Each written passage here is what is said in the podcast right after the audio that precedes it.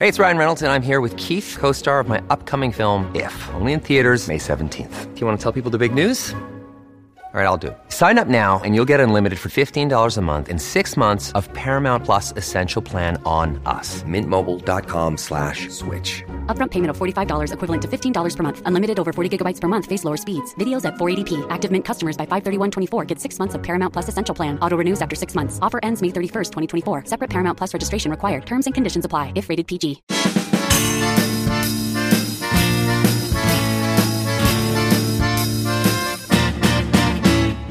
Hello and welcome to GabFest Reads for April 2022. I'm David Plotz of CityCast. I'm here in Washington, D.C.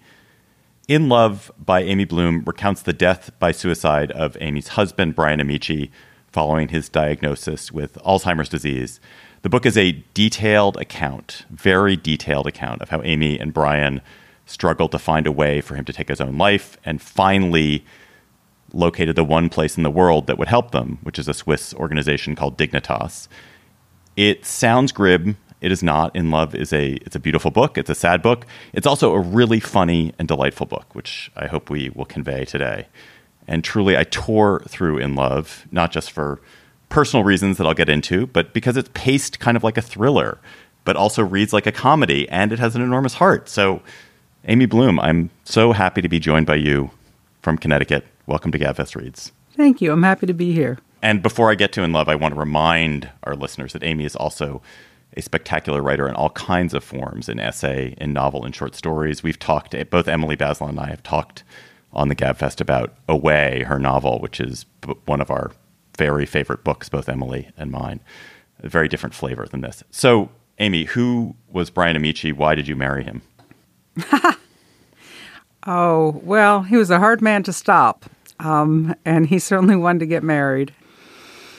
When he played football at Yale, his nickname, as he would have been happy to tell you, was Thor, and that gives you some sense of what of what he was like. He was just a big presence. He was a big dog, big heart, big laugh, big appreciation of the world, big appreciation in some ways of himself, of the opportunity to be who he was.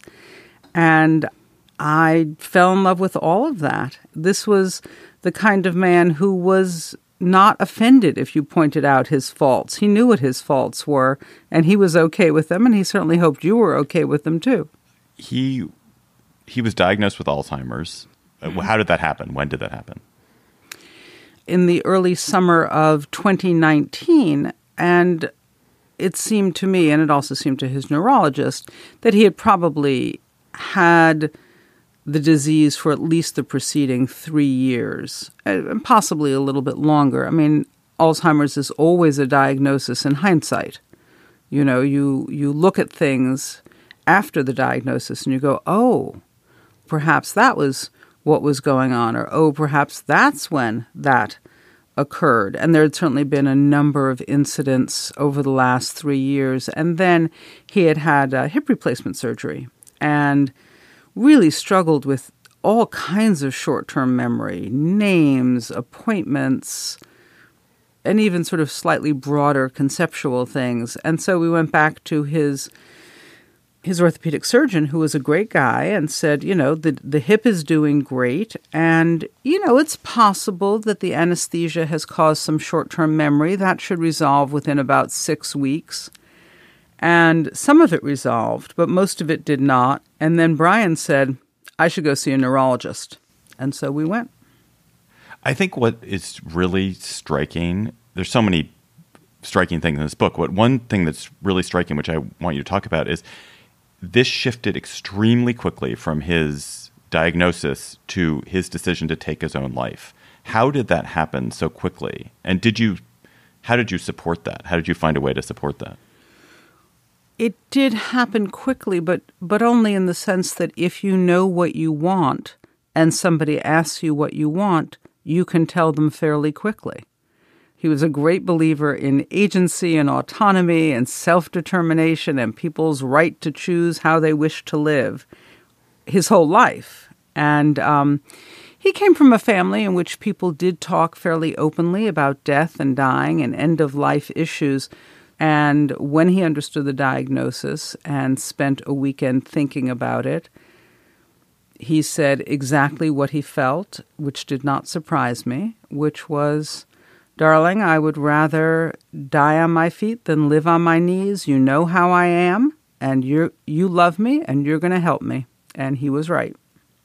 Had you or Brian seen anyone go through dementia and die of it? Yes, and that was really that was a big part of Brian's decision making process and also mine. We had seen it with a close family friend from the very first stages of who moved the salt and pepper shakers to who stole the salt and pepper shakers to why are there people in my house that I don't know to what is happening to me. And that was terribly painful.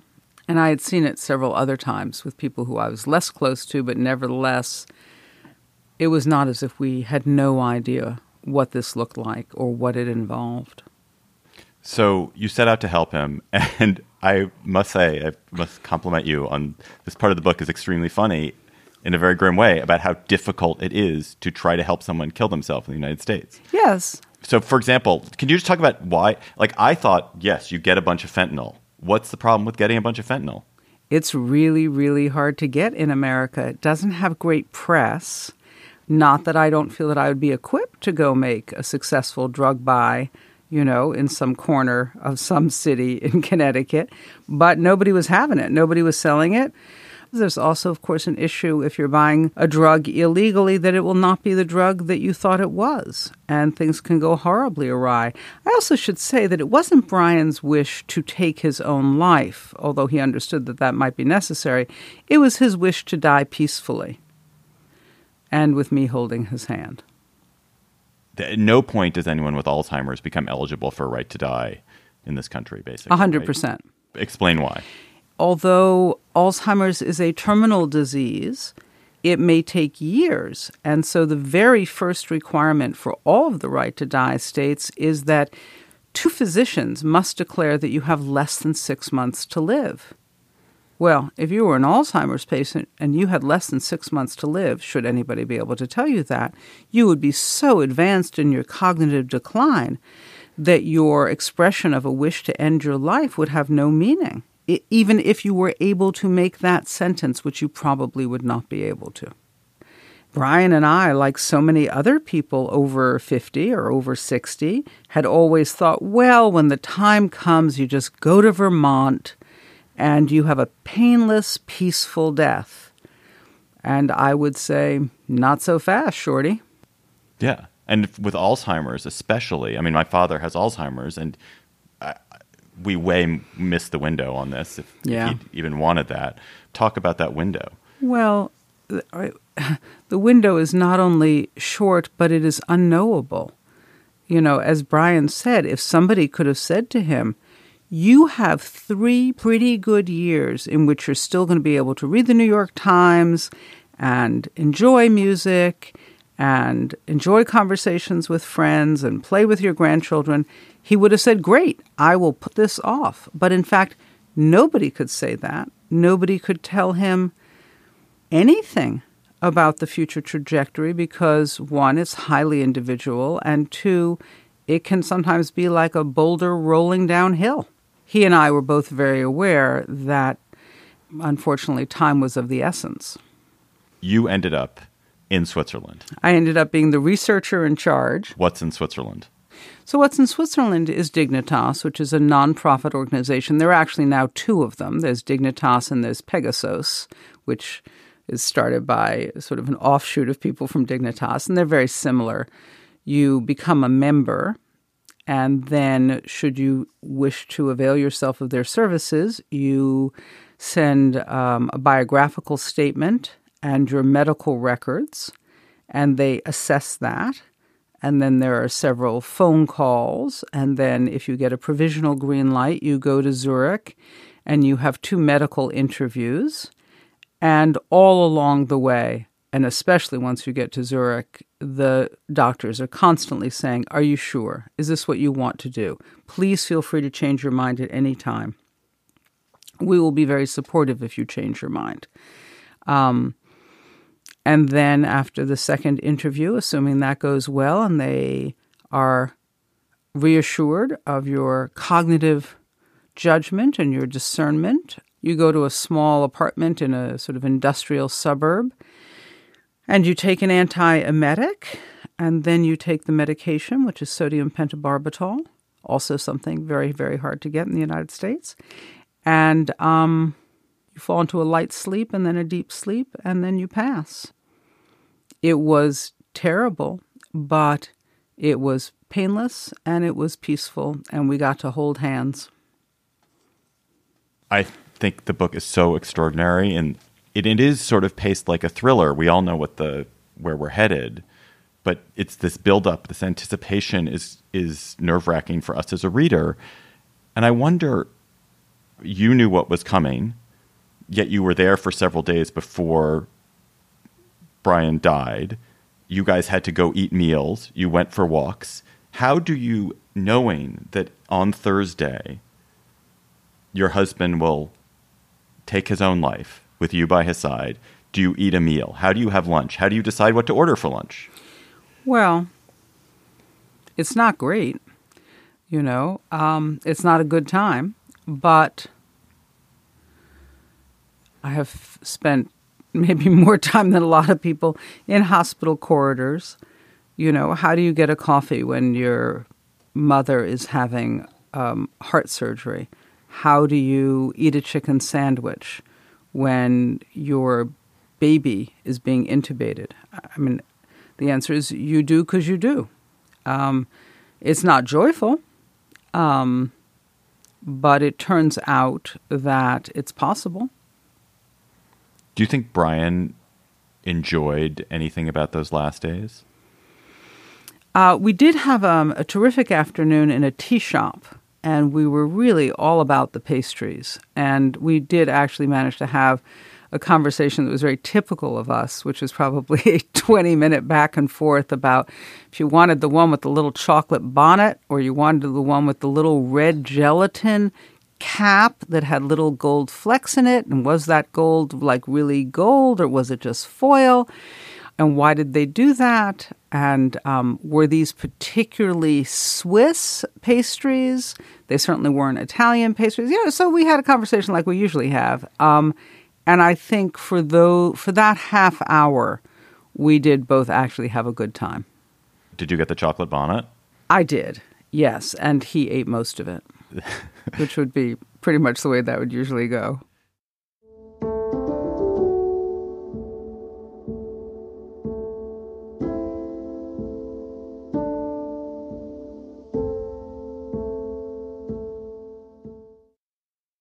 This episode of the Gabfest is sponsored by Aura Frames. Are you ready to win Mother's Day? Cement your reputation as the best gift giver in your family.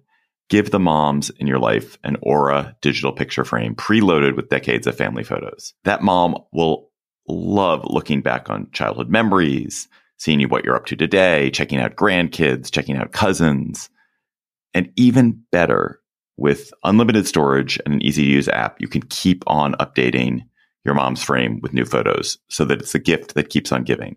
This is how I live in my family. I gave my mother an Aura frame. It was either for Mother's Day or for her birthday.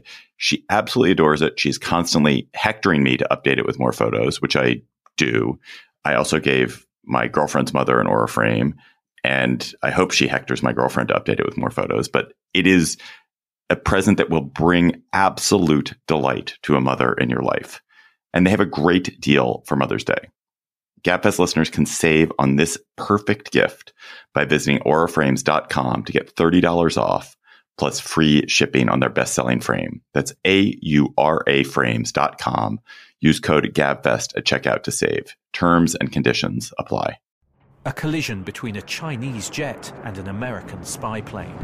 He came and rammed into our left wing. With relations increasingly strained, what are the chances of things spinning out of control? The Western world was asleep. I'm Gordon Corera. I'll be exploring the friction in this most important of relationships and asking Has the West taken its eye off the ball? You cannot ignore China. From BBC Radio 4, this is Shadow War China and the West. Listen wherever you get your podcasts. It did not at all surprise me that Dignitas and Pegasos are Swiss. It seems to make Mm-hmm. sense. You would think they're Swiss, but it did surprise me that there's not a Dutch one and a Canadian one and a Japanese one and a Thai one. That there aren't more in countries that are sort of that you think might be receptive to this. Well, for example, in Belgium or in the Netherlands, they don't really need a dignitas because the laws already make it possible for somebody in these circumstances to seek out a physician and arrange for their own death, uh, you know, a physician assisted death. And uh, there is more of that in Canada, medically assisted death and physician assisted death than there is in the United States. So a lot of these countries do have uh, a very different um, set of laws and policies around the right to die, but they are not available to tourists. I suppose we're not uniquely this way, but we are we're not permissive in the way that some other countries are permissive for their own citizens. We are spectacularly opposed to people choosing to die with dignity or to make their own choices about this. if you were president of the United States or or, or queen of the United States, what would you change in our laws about this? I don't know that I would that I am the right person. I don't think I am to sort of talk about what policies should be. But I think that the way the right to die laws are constituted now, they are so carefully and intentionally the tiniest eye of the needle, and that is the goal. And it seems to me that is not the best goal. The goal might be how can we serve people who are suffering? For people to make an informed and intelligent judgment about this very difficult period, often when they are in real pain or real despair, or their quality of life is so violently diminished that they would prefer to end their lives. And, you know, if they don't suffer from some sort of uh, mental illness that would prohibit them from making a sensible decision, or they're not cognitively no longer capable of making it, it seems to me that laws that might serve people and alleviate suffering would be better than laws whose primary intent is to keep people from acting on that possibility. So I have a lot of dementia in my family. My father, as I said, has Alzheimer's. My grandmother, his mother, probably died of Alzheimer's too.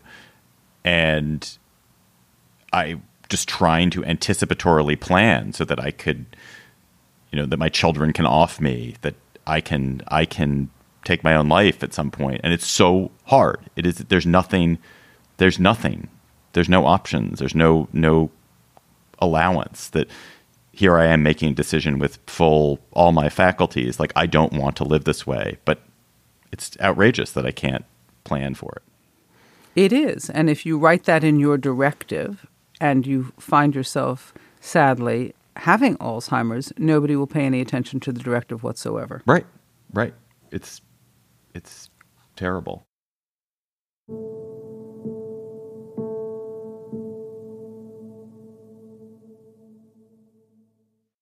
You begin the book. The epigraph to the book is, um, "Please write about this." Why did Brian want you to write about it? I think there are a couple of reasons. He wanted me to tell, I think, our story and his story, and also write with the hope of being a little bit informative and giving people something to think about. Well, I think you have done that. I suspect that this will end up changing the debate about this in this country more than more than a lot of activists are changing it. I hope that I hope it has that effect. I don't know if you intend it to have that effect, but I hope it does. I would be glad if it had that effect.